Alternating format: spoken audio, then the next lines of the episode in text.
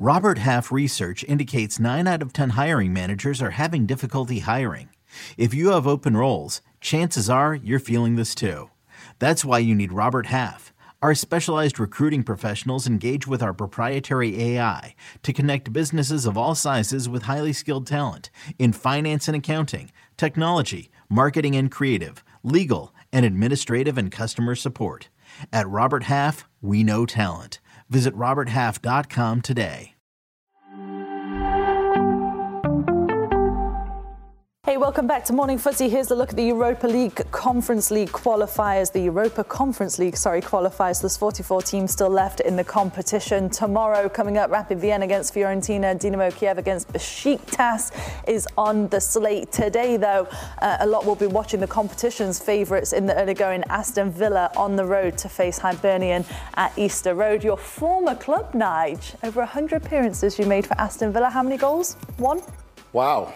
Poppy. I was a midfield general, okay? Goal scoring wasn't my responsibility. I was about seeing danger, breaking up play, kicking a few people. You know what? That's a lot more than I had in the team. Premier League. I, I, was, I was, I was the heartbeat in the engine. Yeah. You know, the spine, strong spine. You did get a goal though, right? I could get a goal if tell, I was allowed us about to get it. forward. Tell, tell us if about the one. What yeah. was the one? Yeah. The one what? The one goal. goal. Do you remember? Oh, I remember a good one. It was against Tottenham. I know we've got a Tottenham fan here somewhere, but yeah, it was against Tottenham. Came in the back post. Oh. It was good fun. Nice night. Hold on, you didn't even mention it was my other old club who won this competition. You didn't give yes, shout out to West, West Ham. Ham. There yeah. you go, claret and blue. Yeah, you made over a hundred. You even Nigel even had a tifo actually at West Ham, didn't you? Yes. Made, they made a big tifo for you in the stadium. So that yes, was pretty cool. they did. Yeah.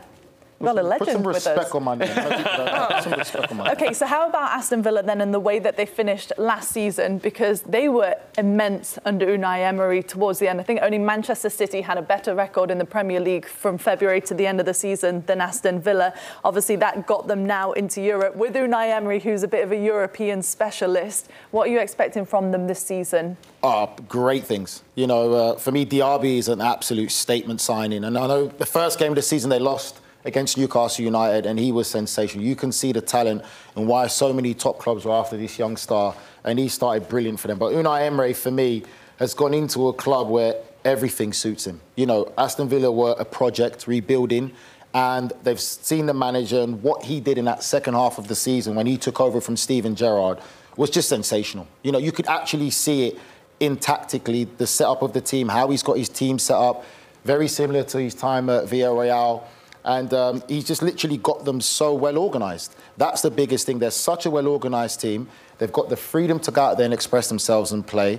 And we're seeing that in the likes of Diaby, Leon Bailey, uh, Watkins up top. And it's just so great to watch. They absolutely dismantled Everton this weekend. Yeah. The style of play is phenomenal. The fans love it. But there's always a but, Poppy. they live themselves very vulnerable with the high line that he plays. But that's his style of play. Tyrone Mings is out now for the season with, uh, I think it's an ACL that he had. And that's going to be a big loss because he's not only a natural born leader at the back, but he's also someone that you can use for set pieces. You know, he's a real threat for set pieces for Villa. Uh, but they're expecting some big things from him. And Unai Emery has got Villa playing the Unai Emery way. I do think that Pau Torres coming into that back line is a big addition. He's a solid player with big European experience, so I think they'll be fine from a defensive point of view. I, I do kind of wonder, though, because you mentioned the positive elements of the performance at the weekend against Everton. Go back to the opening day got smashed by Newcastle. And Newcastle, I think, found some of the vulnerabilities it, in that high line. line. It was the yeah, high and, line and, and the, and the pace to find him behind. I'm not sure that Hibs is the team to take advantage of that. I think Aston Villa will probably be pretty comfortable, but yeah, you can, you can only give them credit. Unai Emery not only coming in last year to a team that was probably heading towards a relegation dogfight, you're wondering, wait a second, Unai Emery's coming from winning European titles in Spain.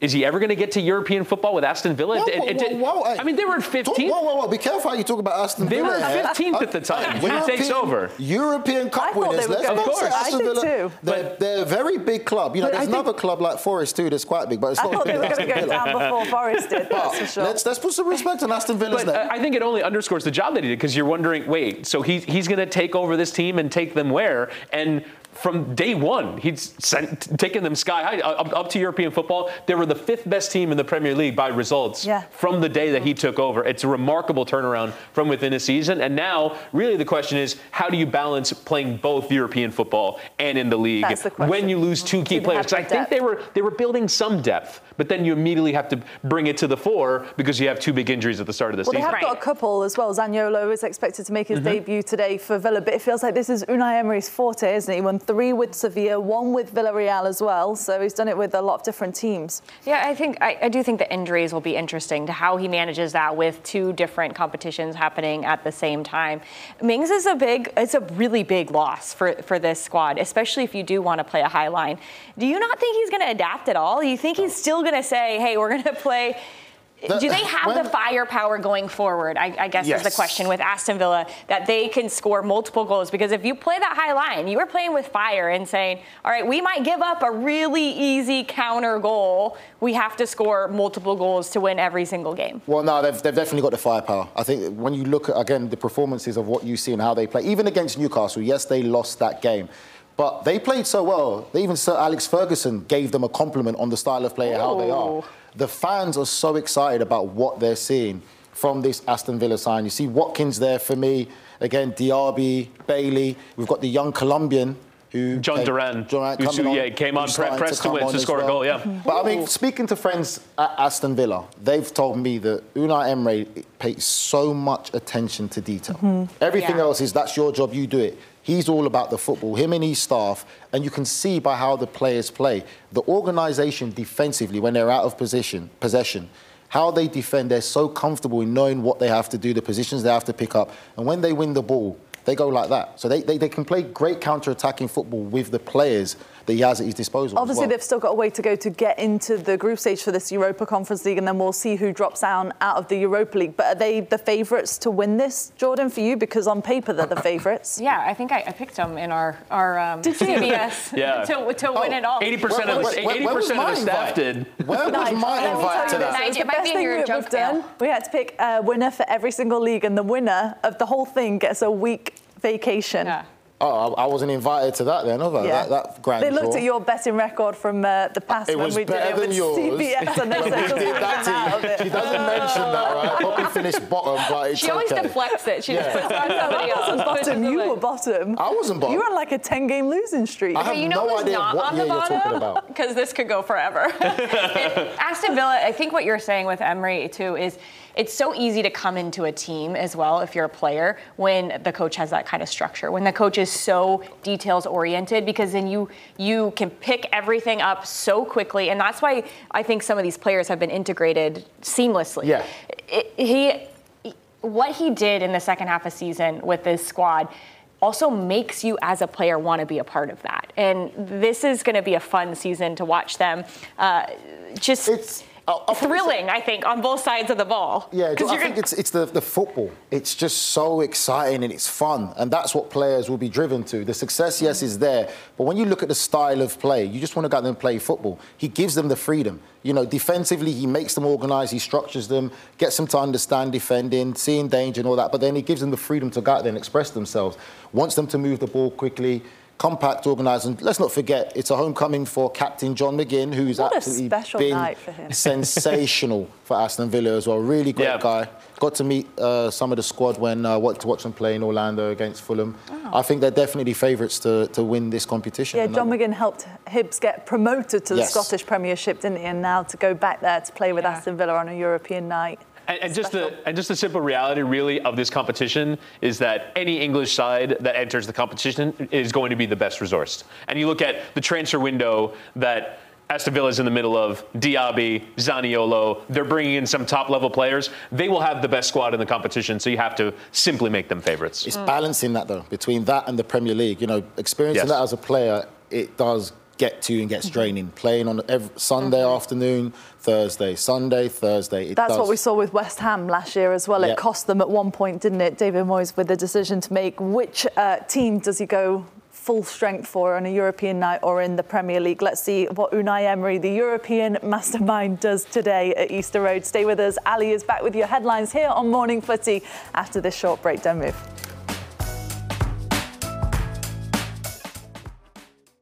Hey, welcome back to Morning Footy. Here's a look at Wednesday's footy fix. Molde against Galatasaray in the Champions League qualifiers coming up at 3 p.m. Eastern on Paramount Plus and the Golazo Network. But a lot to look forward to with Leo Messi and Inter Miami taking on FC Cincinnati in the semi-final of the Open Cup at 7 o'clock on the Golazo Network, followed by RSL against the Houston Dynamo at 9:30.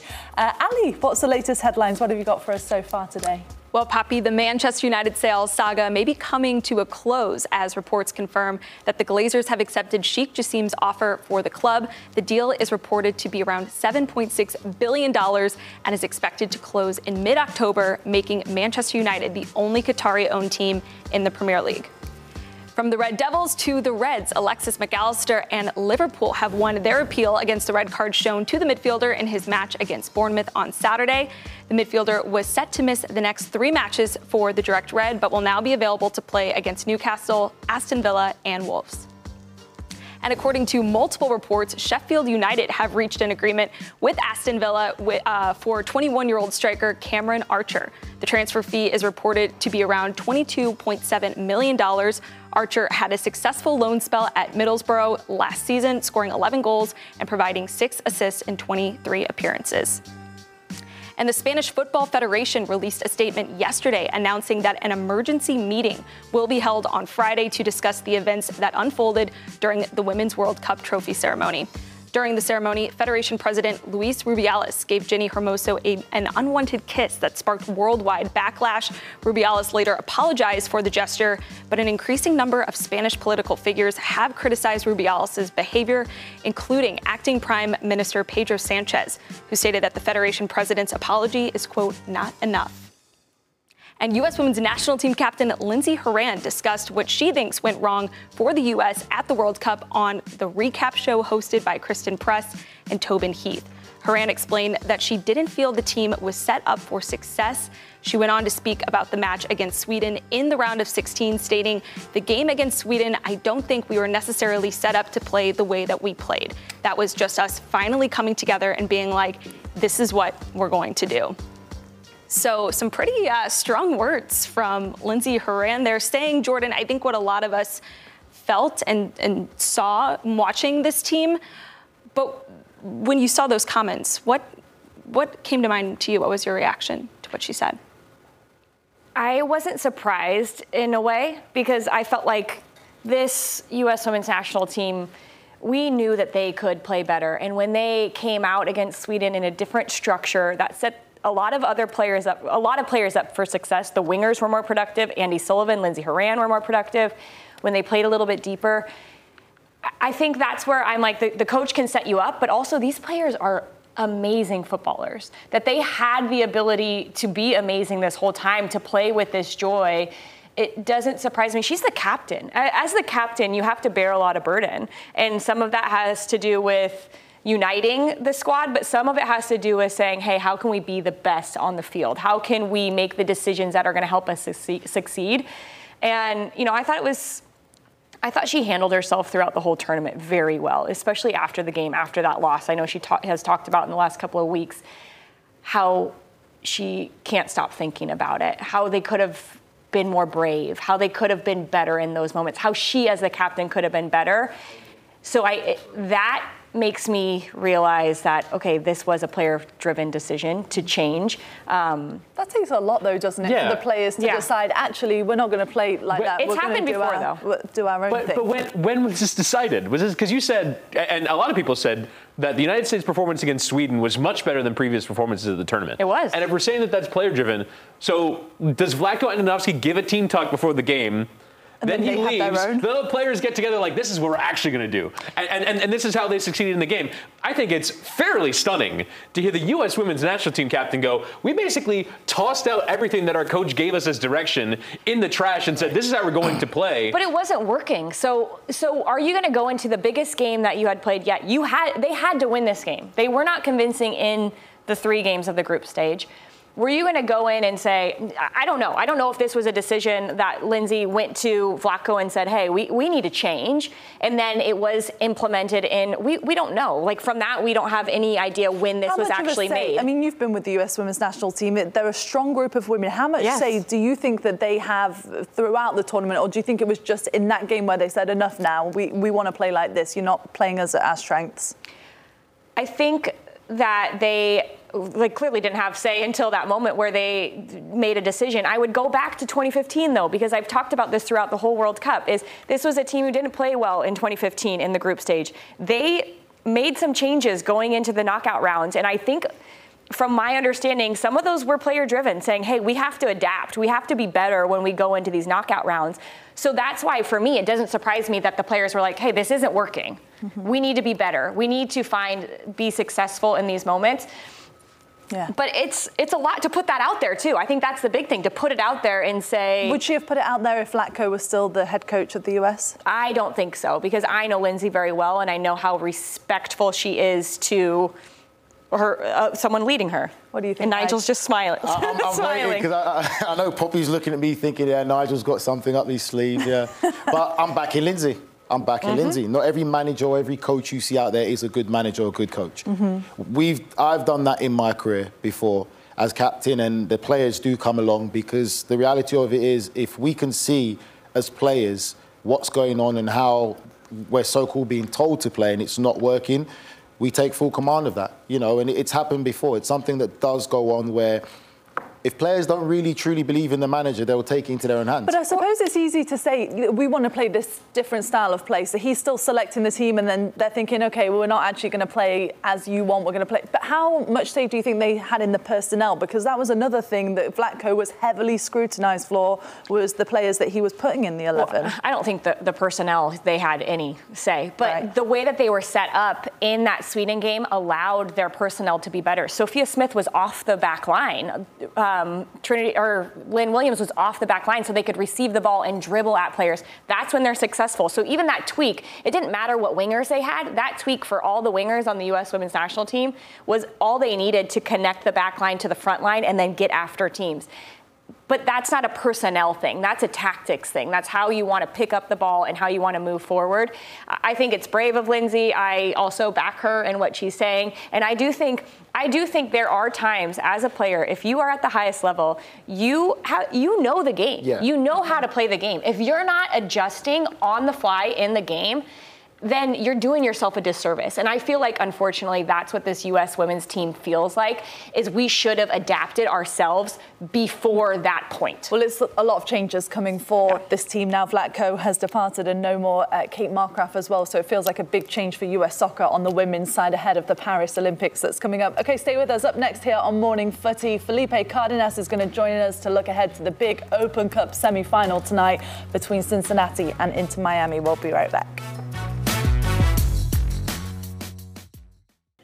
So four teams just one match away from the US Open Cup final. We're looking forward to tonight. It gets started with Cincinnati against Inter Miami at seven o'clock Eastern. Our coverage with Jordan begins at six Eastern, and then Houston Dynamo taking on Real Salt Lake at 9:30 Eastern to conclude tonight's action. And for more on these games, our very own Felipe Cardenas joins us now. Felipe, good morning. Good to see you. What are you expecting tonight from Messi? Is it Messi? I was going to say Miami, but I guess from Messi as well. Is it going to be One the and the same, maybe. Miami and Messi that we've seen lately again tonight? I- I think so. Uh, you know, they're they're in a rhythm. I said it yesterday on, on Box to Box. You know, I, I know they've played a lot of games. Tata Martino sort of putting it out there that he thinks his team may show some signs of fatigue in this match. It's it's natural. Uh, but but they're they're flowing, they're flying, they're winning, and you know winning is contagious, and I think that's that's what Miami needed. That's what it, Lionel Messi has done for this club, just bringing that men, that winning mentality. Obviously, Tata Martino need, getting a lot of credit as well, stepping in into a really difficult situation, and, and look where they are. I mean, they, this obviously Phil Neville and his previous staff got them to this to this point, to the semifinal, uh, but now it's it's it's this new regime and and one of the best players of all time uh, just a game away from playing for another final. So, again, I know you guys talked about it. You know, what does FC Cincinnati do? Do they change? Do they go to a back four? You know, Philly played in a in a three-five-two diamond. That back three really got exposed early.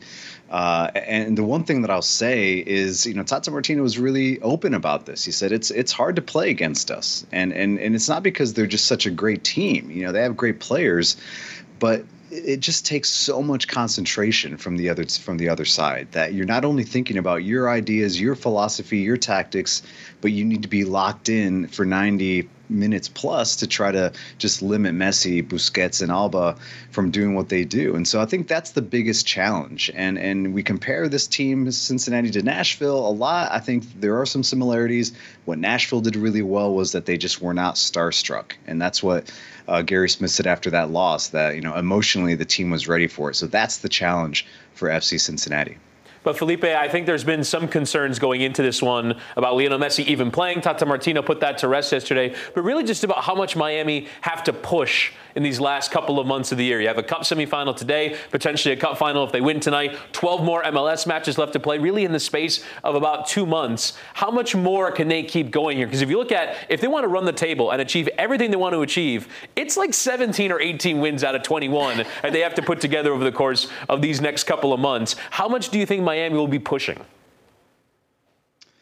As much as they can. You know, I think that's why those three U22 signings were so important. You know, Facundo Farias, uh, Toto Aviles, and, and, Diego Gomez, you know, they're not just players that that provide depth. They're young players. They're very capable players. And reports coming out of Miami yesterday are that one of those players, Facundo Farias and, and Toto Aviles, will probably debut tonight. And so that's that's that's the big change I think we may see from Miami. Just fresh legs and and and more eagerness uh, to, just to sort of push the the envelope a little bit. But you're right. Listen, I think they've been playing in a final since since Leagues Cup started. Every game felt like that's what it was. It was an elimination game. Games games are going to penalties and they're getting through, they're going to lose a game. I mean, they're going to they're going to lose games here with Messi on the pitch. It is inevitable, but you know, perhaps the the, the pressure of winning, you know, the, the fact that every game now is a do or die game. We talk about the stakes not being high enough in MLS all the time. Well, they've never been higher for Inter Miami, and and th- these last 12 games of the season are going to feel like finals. They're going to feel like Leagues Cup all over again. So if they can tap into that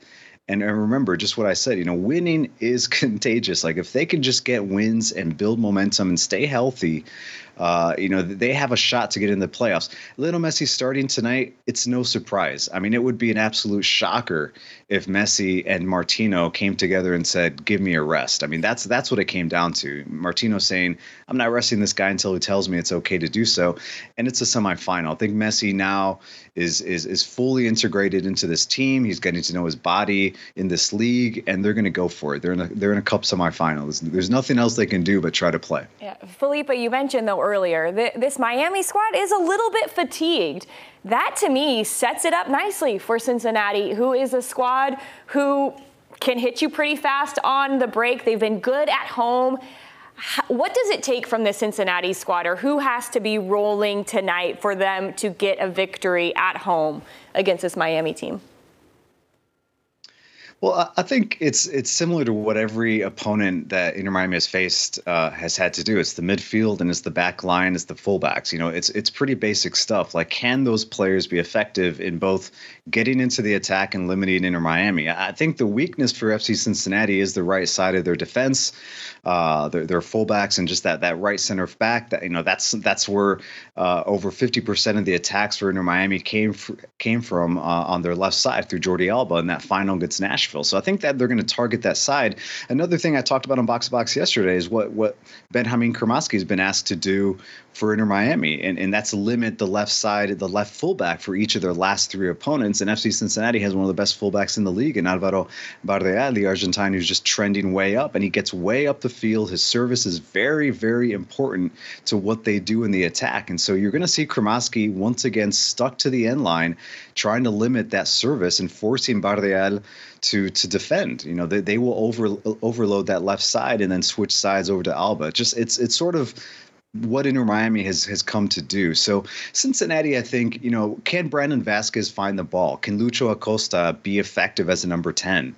Uh, you know, can he find space? You know, who's going to be the guy that tries to limit Sergio Busquets. Like that's what I mean. There's a lot of responsibilities here that gets that get shared from the on the opponent when they face Inter Miami, and you can get bogged down with your assignments and then forget to play. So I think again, it's just FC Cincinnati needs to realize that they're at home. And one thing I said yesterday as well, and I mean it, I think they're the team that's under pressure. They're, FC Cincinnati, I know they're, they don't have Messi, but they're the they're the team that's trending up. They're they're the best team in MLS. They're sitting uh, top of the table just below St. Louis, but they're expected to have titles this year, and this is the first one that they're going for. They have been so good, haven't they, in league play? Let's see if they can carry it on tonight against this stacked Miami side. Uh, elsewhere, later on, the match to follow Houston taking on RSL. Houston coming in off that massive win. Felipe RSL haven't played in some time now. Who do you give the edge to in that game? I like Houston. I think this could be a bit of a slugfest. You know, uh, the reason I like Houston is because they're coming off a game over the weekend where they won 5 0 over Portland. Uh, it led to Gio Savarese, Portland's head coach, getting dismissed. Essentially, I think that gives any anytime you get to you do that in your professional career, I think that gives you a lot of a, a lot of confidence when when you're coming off a, a, huge win and and you're forcing teams to change their management. I think Houston is is in good form, and you mentioned it, Poppy. You know, RSL, good team, third in the Western Conference, scrappy. They will fight. They they have the same personality as Pablo Mastroeni, their head coach, but they haven't played since August 8th, and that that could either be an advantage or a disadvantage. I think you want to be playing games and you want to be winning games when you're heading into a big semifinal. So I like Houston. Now, Felipe, so much conversation about Leagues Cup in these last in these last couple weeks. No Liga MX sides in the final. What's the conversation now that their league is back underway? We saw Chivas win last night. America back in action tonight. What's been the conversation as sort of the backdrop for the continuation of the league season? Yeah, it's a good question. I, I, still think the the sting of Leagues Cup is lingering, you know, and I think it's it's it's moved on from how the Liga MX teams fared, and now pundits, fans are setting their sights on Mikel Arriola, Liga MX president, for for for agreeing to this. It's his fault. They're saying he's the one that is is pushing MLS uh, to be better than Liga MX. He has brought these two leagues together. Uh, he's responsible. So I think that's that's where the fallout has begun. But you mentioned it. That Liga MX is back and is, is back playing again, and the storylines on the pitch are, are Chivas. Chivas, you know, the top of the table, not a fluke you know, uh, Paunovic, Veljko Paunovic, you know, once again, uh, he, he's there getting his side uh, to believe that they can be a big, big club again. And you mentioned Club America; they're facing Necaxa, and that's that's the other big storyline. You know, it's never it's an it's three games in. They're playing their fourth game, but it's never too early in Mexico to ask to, to put a coach on the hot seat. And now, uh, Club America's Brazilian head coach Andre Jardine is is in hot water. They're bottom of the table right now in, in 12th or 13th place, one win out of three. If you're watching Club America play, they don't look like they that like the the count the, they, they don't look like a, confident side. They, they have players yelling at each other. There's there, it's it's a big mess once again, and, and so that that's where the league is right now. Tigres second in the table. They're they're cruising along. So it looks interesting that the two teams that made it to the final of Liga MX are top of the table, while the team that everyone expected to be way better, completely stacked team, new signings, new coach, Club America at the bottom. So those are the storylines of Liga MX right now. Yeah, it's funny, isn't it? No one would have imagined that that would be the case at this point in the season. Uh, Felipe, just before we let you go, quick prediction for tonight. Do you think it's going to be an Inter Miami win against Cincinnati? Well, I predicted Inter Miami yesterday on box to box. It just slipped out. I wasn't trying to predict the win, so I've got to stick with it. I have to stick with it. I really like Cincinnati. I love what Pat Pat Noonan is doing. I've said it so many times on the show on Morning Footy. Probably one of the best coaches in America.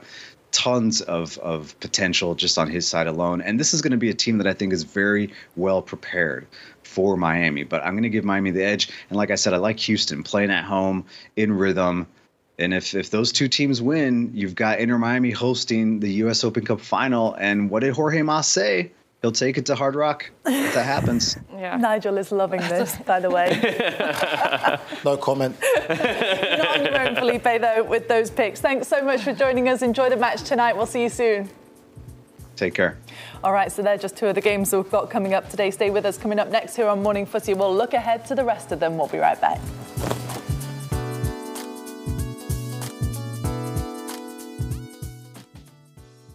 Hey, welcome back to Morning Footy. Well, this past weekend, Hakim Ziyech was given a spine-tingling welcome by 50,000 Galatasaray fans after completing his move from Chelsea. The Moroccan winger was officially unveiled by the faithful in this 2-0 win. What a special reveal that was. That's cool. I, I like the kit too, the half and half. That one looks so nice. To emerge from the ultras like that, nice. Did you ever have an unveiling like that? It's nice to have a relationship with the ultras, but don't get too close or too comfortable because if you're not performing, they'll, they'll tell so you. They'll just make tell sure you, right? You perform, yeah. Do you know from experience? Uh, yes. you belong to West Ham, but though, I no? knew. Pe- no, I'm not. No, I knew Really? people. You just, have to know the right people. Yeah. That's what it is. Every football, you just know the right people. You're okay. But I, I feel like he will not be welcome in the capo stand if he's not if he's not performing week in week Yeah, out exactly. for Galatasaray. He's It, it will not be as warm of a welcome. But I mean, that's a brilliant signing for them.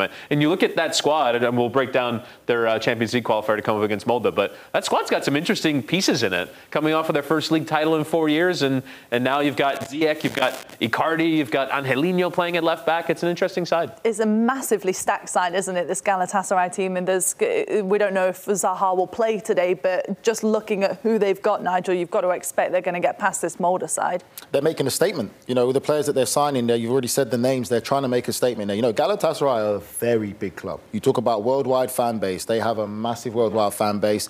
They've been sitting in the shadow in, in the sense of other European clubs, what clubs are doing now. You look at Club Brugge from Belgium, how these clubs are playing Champions League football. They're trying to make a statement to really get back into the big leagues in the sense of uh, Champions League football. And they're in some good form as well. Galatasaray five clean sheets in their last matches as well. What a special atmosphere it'll be if they can get to the Champions League groups. Yeah, and not only that, I mean, I presume with this squad, you want to go even further than that. They haven't made it out of the Champions League group stage since 2014. And so they'll want to be taking steps forward. You look at Dries Mertens in that forward line. You look at Icardi up top. You have Zaha coming in. You have Angelino. You have Ziyech.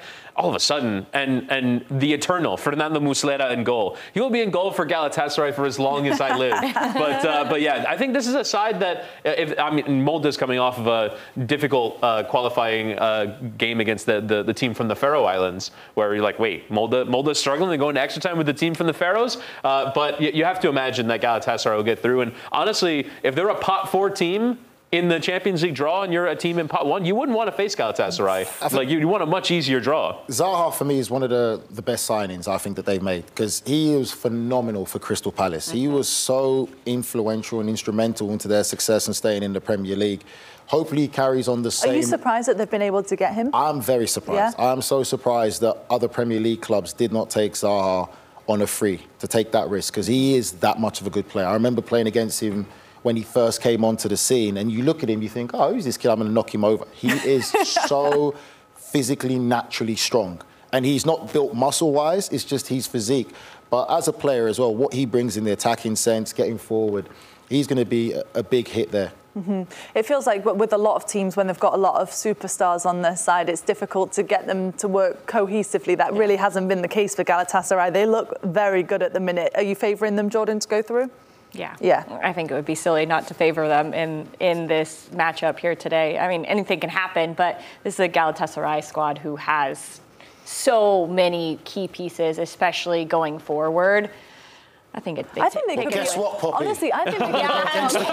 no, no, you're not going from all the. You're not going from all the Nigel. Come, come on. And this is I'm why he had a betting record. I'm, I'm doing the poppy one. I, I, I'm, I'm You've been the contrarian today. But if it happens, I was serious. That's the poppy one. That's what he did. He said, I'm actually joking if it's on my betting record, but then I did say it at one point in the day, so just give it to me anyway. Uh, elsewhere, though, another MLS game coming up LAFC against your Colorado. Jordan, LAFC, been very good. Mm-hmm. Colorado, not so much. What do you think we'll see? Yeah, it's been a difficult season for Colorado, and I think over the past few years, people have been calling for this rapid squad to get a number nine. So what did they do in the transfer window? They finally got themselves a number nine. Rafael Navarro comes over from Brazil, and, this is going to be a key piece for Robin Fraser. He has wanted this central attacking player for a long time because he wants to use the channels. He wants to use Keegan Rosenberry out wide. Calvin Harris has had some good performances as of late,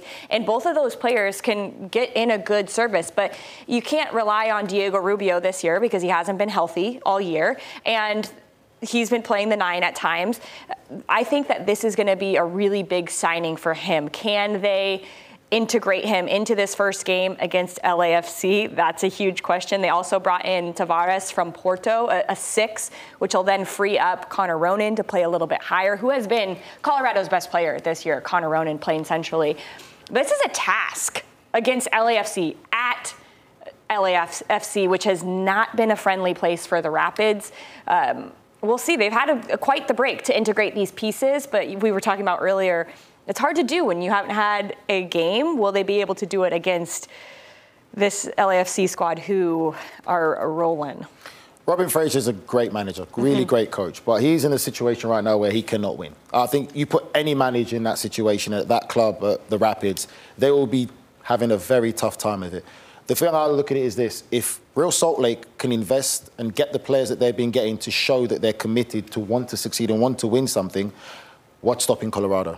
That's, that's it. What's stopping the Rapids from really investing to show commitment to want to be successful? You know, and that's been the, for me, that they've been, it's, it's a tough job. It's really a tough job to have and Salt Lake have done it with six players. Colorado are doing it really with their first and bringing Navarro, the, the, the DP striker, to lead the line. But LAFC, I think they're benefiting. We, we, talk about obviously some of the teams that have struggled with the rest element versus the rust element. I think LAFC, could, after that Champions League run, they're playing Saturday, Wednesday, Saturday, Wednesday. They, they needed the break of Leagues Cup. And I think we saw them come out at the start of Leagues Cup and look fantastic, smashing Juarez at home. Mm-hmm. They were 2 0 up against Monterrey, but eventually gave away the lead in that game. But I think LAFC are preparing for a strong stretch run to the season. I think even though they're off of St. Louis right now, I think seven points off with the game in hand, I still think they're looking for top spot in the Western Conference, host all the way through the playoffs because they can do it given the help, given the new signings that they've brought in themselves. I think you look at tonight against a Rapid team that's bottom of the West and go, this is the beginning of our march to the end of the season. And, and they kind of have to. I think there was a lot of expectation on LAFC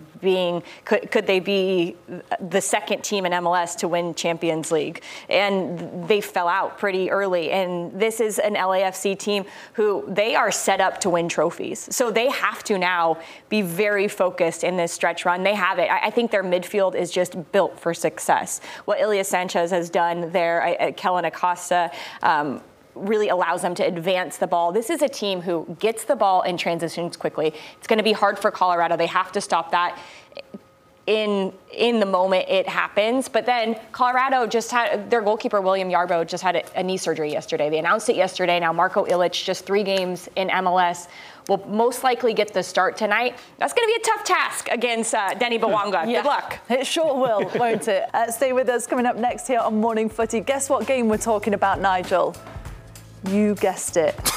Inter Miami and Cincinnati. We've got predictions next.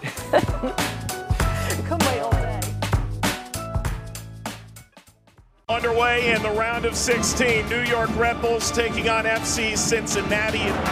This could be absolutely insane. Yes! Cincinnati go on the road, knock off Red Bulls. Here we go. FC Cincinnati is in the last eight.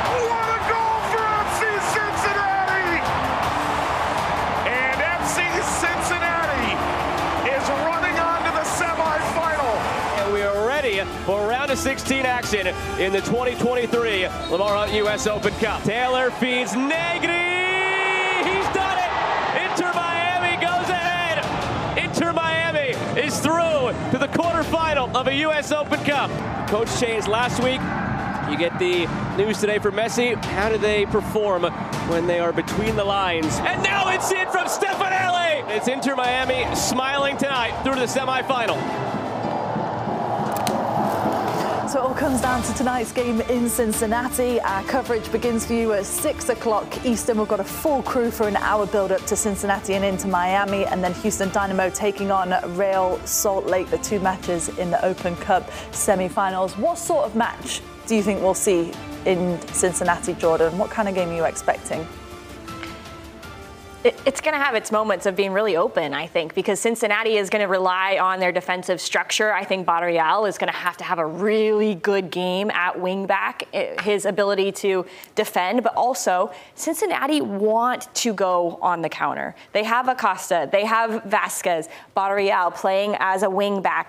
That is something that they've been so effective at over the last couple of years under Pat Noonan. So they want it to, at times, be a little bit open or, or take some pressure so then they can go in counterattack. So it's going to be, I hope it's a tight game. I just wonder if Miami can hold a lead because they have shown us in the last couple of games that it's been difficult for them if they go ahead. This still is not a great defensive squad. Yeah, they went through by the slimmest of margins. Do you think it's going to be a really close game, Chris? I think so, yeah. I think you look at these last couple games against Philly and against Nashville, even though Philly went down 3 0 before half, I do think that there were moments in the game in which they were able to pressure Miami. They were able to make it difficult for them to build out from the back. They got numbers to Sergio Busquets, and at times in the second half against Nashville, I thought Miami were under a ton of pressure. They were vulnerable from set pieces. I think I thought set every pieces. time every time Nashville got a set piece, like, all right, here we go, this could be the end of the game. But I think Miami have been a, a uh, under a little bit more pressure. And they haven't quite created as much. I know it sounds ridiculous to say after they scored 22 goals in seven games or whatever. They haven't quite created as much in these last couple of games. So I think they'll want to kind of get back their attacking flow. Also, will they rotate? Will they make any changes from Leagues Cup because they hardly did during the tournament? Listen, Tata Martino said it's hard to arrange yourself to play against us. Yeah, it doesn't take Sherlock Holmes to work that out, is it? Got Lionel Messi. and Busquets, by the way. Sherlock Holmes doesn't need to work that out, does he? Yeah. Going to be hard. They've got Lionel Messi, yes, of course. Yeah. Yeah. Okay. Predictions then, Jordan. Two to one, Miami.